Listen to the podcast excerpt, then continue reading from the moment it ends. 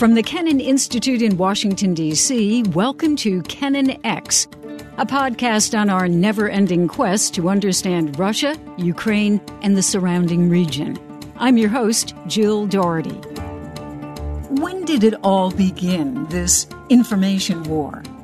Anyone who knows history knows that propaganda goes back thousands of years.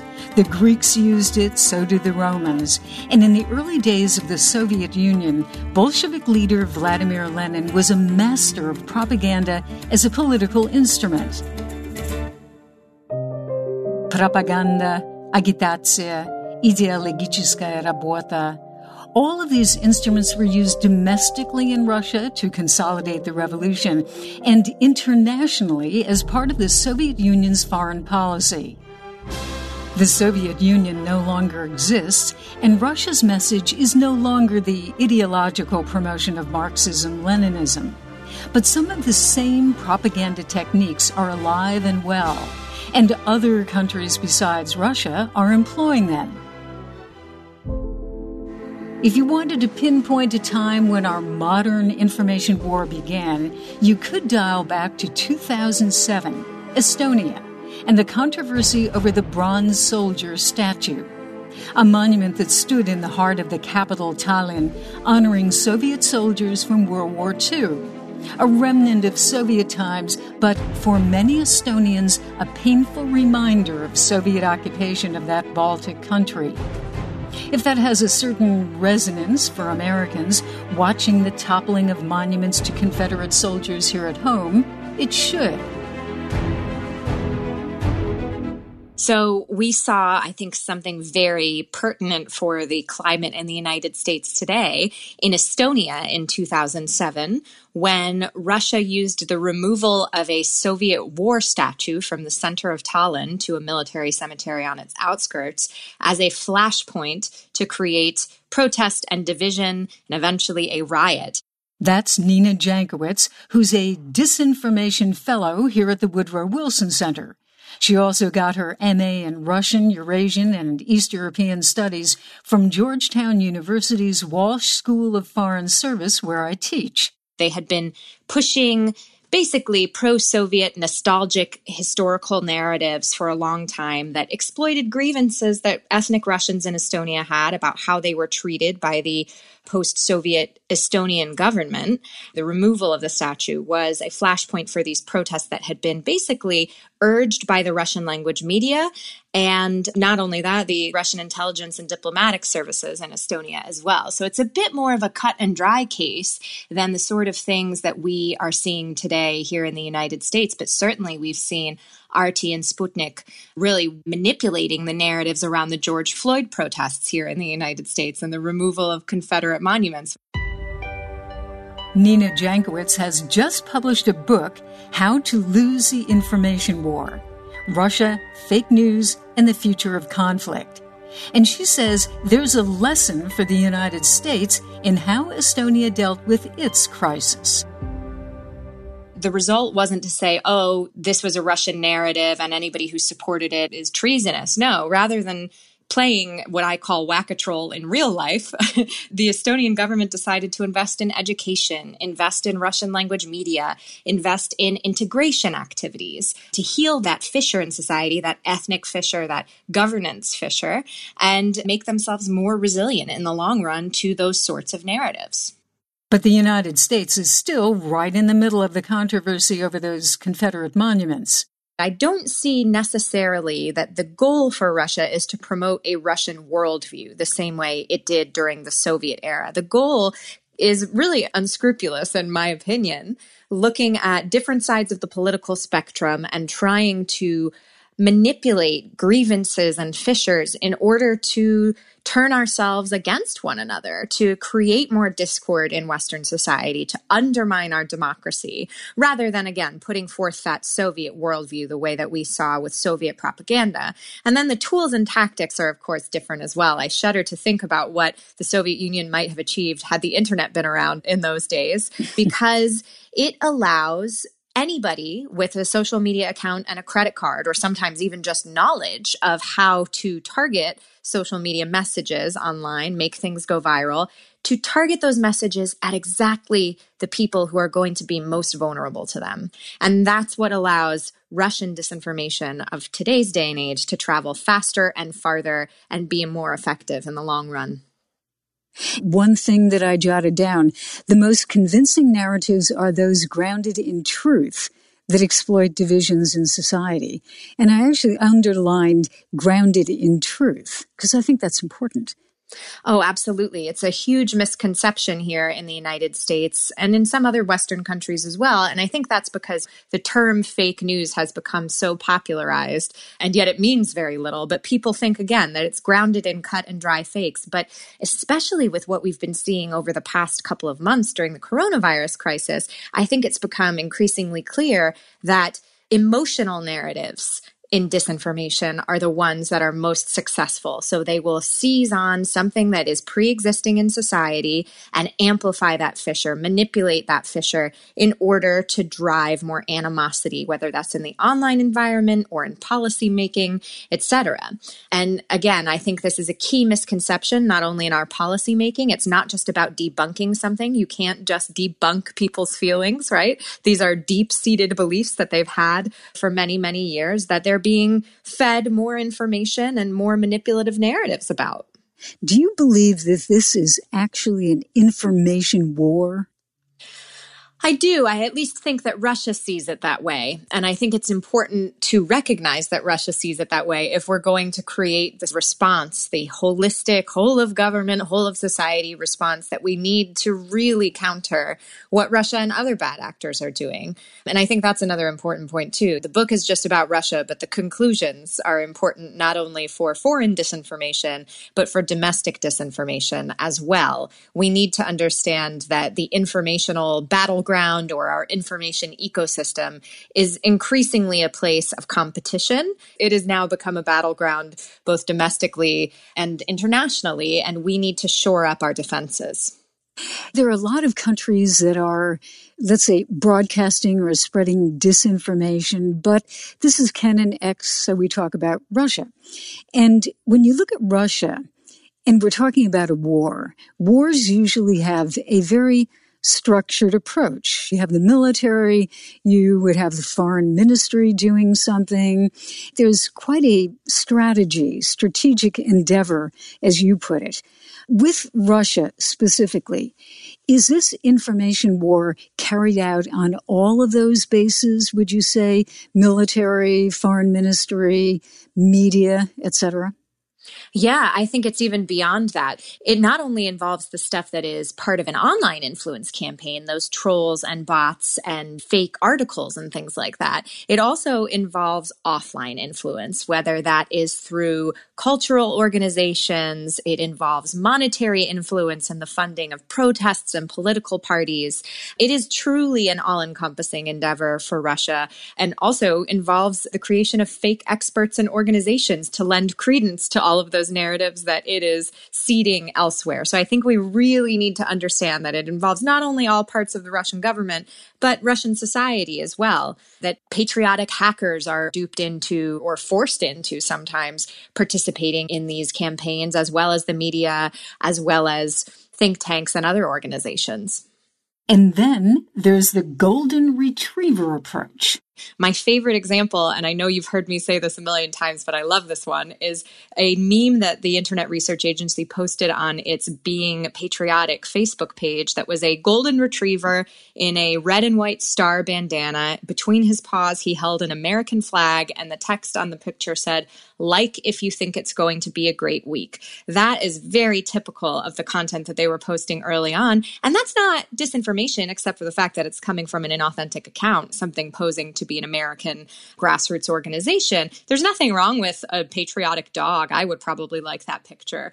But over time, they used these positive techniques, sharing things like history about African Americans and their contributions to society, positive memes about American patriotism, depending on the audience, building that community, building trust, and then gradually having bigger and bigger asks. So that might have been sharing a post on Facebook, changing your profile picture in support of a cause, signing a petition, and then eventually even asking people to show up in real life. There were protests that occurred that were part of an internet research agency disinformation campaign. They organized from the ground up, and some other ones they supported ones that were already going on. So, again, it's not just about those cut and dry fakes, and it is organized by vulnerability, by interest, by emotion that is exploited over time. But that makes it very difficult for people, doesn't it, to even recognize what's happening? Yeah, that is one of the key problems. And I think one of the key genius points of these disinformation campaigns, not just Russian ones. It's very difficult to crack down on authentic local voices. We don't want people's free speech to be quashed. And at the same time, that openness is being exploited to share disinformation. So my tips to people are often just we have to be really, really careful, just like we don't trust emails that we get from Nigerian princes who claim they're going to make us rich, we need to not trust everything that we see on the internet. We need to have a bit of a filter to understand that there are plenty of people, both inside and outside of our borders, who want to manipulate us. And we need to have our guards up. Just because we're in a Facebook group that is meant for local moms, for instance, doesn't mean there aren't people who are inauthentically posing as a local mom and sharing divisive narratives in there. Hundreds of protesters spread along the barricades on Independence Square, throwing whatever they could get their hands on. Nina Jankowicz says if Americans had been paying attention to what was happening in Ukraine in 2014, just before the Euromaidan revolution, they might have been better prepared for Russia's interference in the 2016 U.S. presidential election it was just stark to me. I felt like we were reinventing the wheel with our responses and not learning the lessons that our allies in Central and Eastern Europe had really learned the hard way. And I didn't want us to do that. And that's where the impetus and the inspiration for the book came from. I was just so inspired by the commitment of my colleagues in Ukraine and my colleagues around Central and Eastern Europe to defeating disinformation that I felt I had to tell their stories.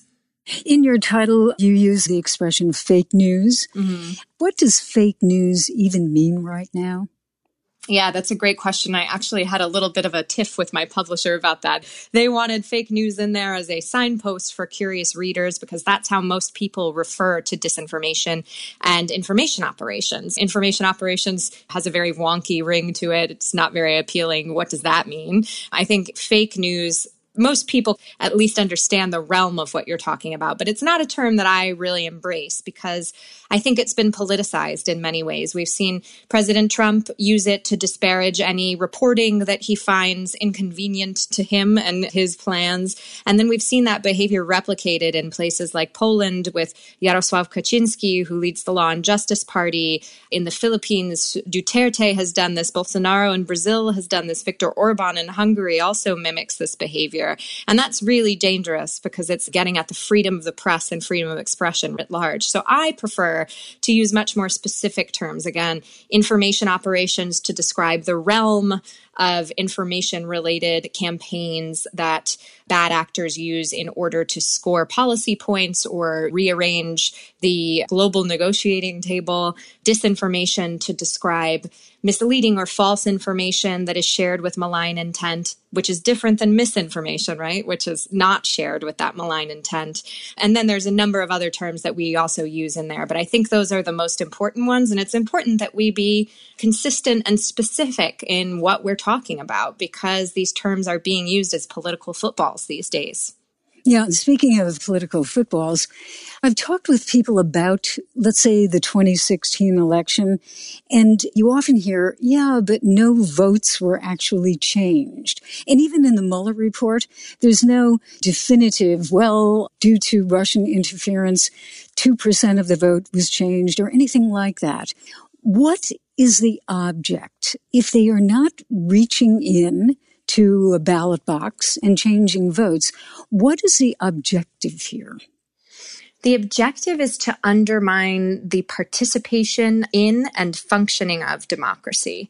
Basically, by flooding the zone with information, by creating dismay and discontent in the population, people are going to participate less, whether that's in an action such as going to the ballot box to vote, or even just in engaging in the consumption, the responsible consumption of information. Some people are just turning off. And when people aren't learning about what's going on in our society, they're not not going to write to their representative to demand more responsive governance. And ultimately, that allows Russia to point to everything that's going on in the United States or the United Kingdom or any country in the West, this civil unrest, this lack of functioning governance in the European Union, things like this, and say to Russian citizens, is that the sort of government you want? Is that what you're protesting for?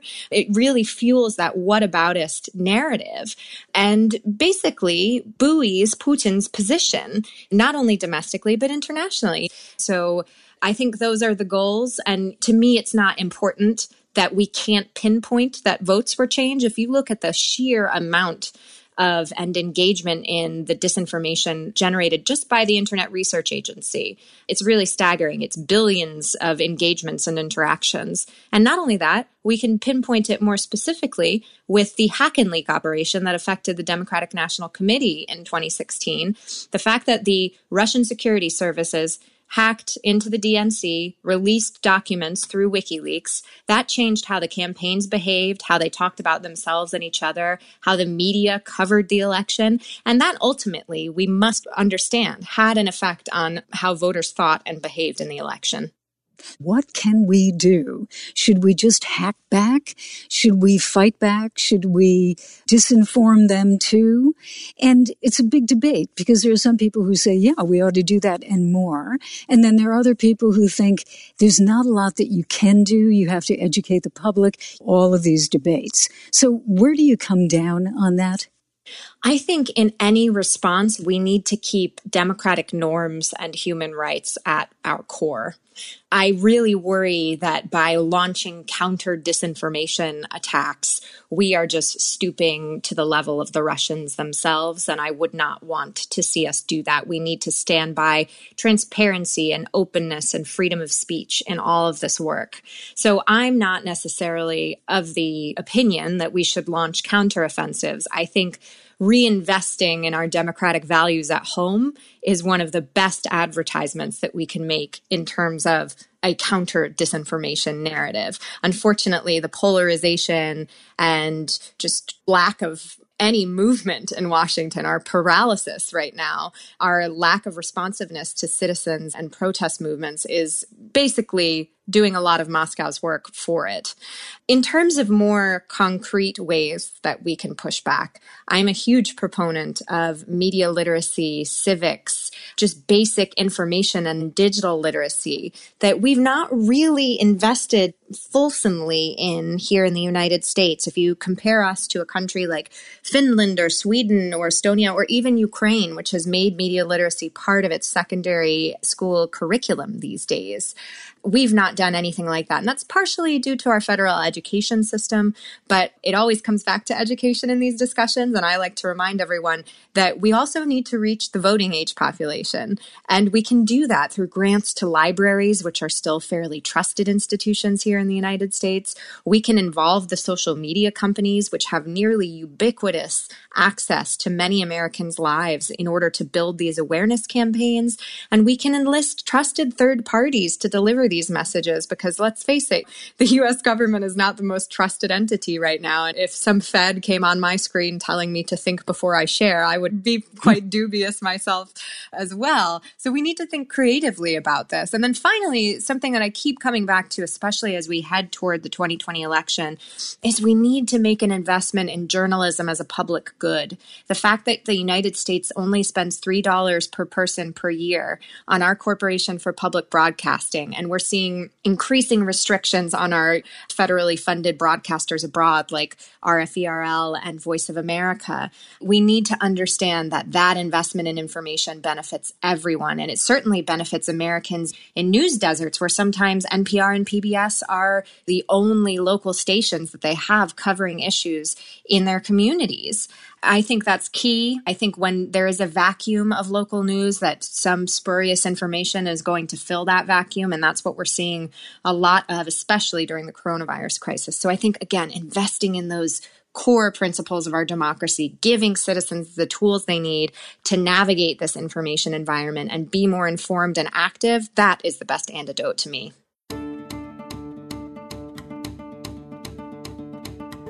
Nina Jankowicz on her new book, How to Lose the Information War. And for this podcast, the recording of the Russian national anthem is from the Kremlin.ru website through Creative Commons. The 2014 news report on the Maidan Revolution is from CNN. Kennan X is a product of the Kennan Institute at the Woodrow Wilson International Center for Scholars in Washington, D.C. It's the Wilson Center's oldest program, founded in 1974 by George F. Kennan, American statesman, James Billington, historian and former Librarian of Congress, and historian S. Frederick Starr. Inspired by them, the Kennan Institute's mission is to improve America's understanding of Russia and the wider region. Thanks for listening.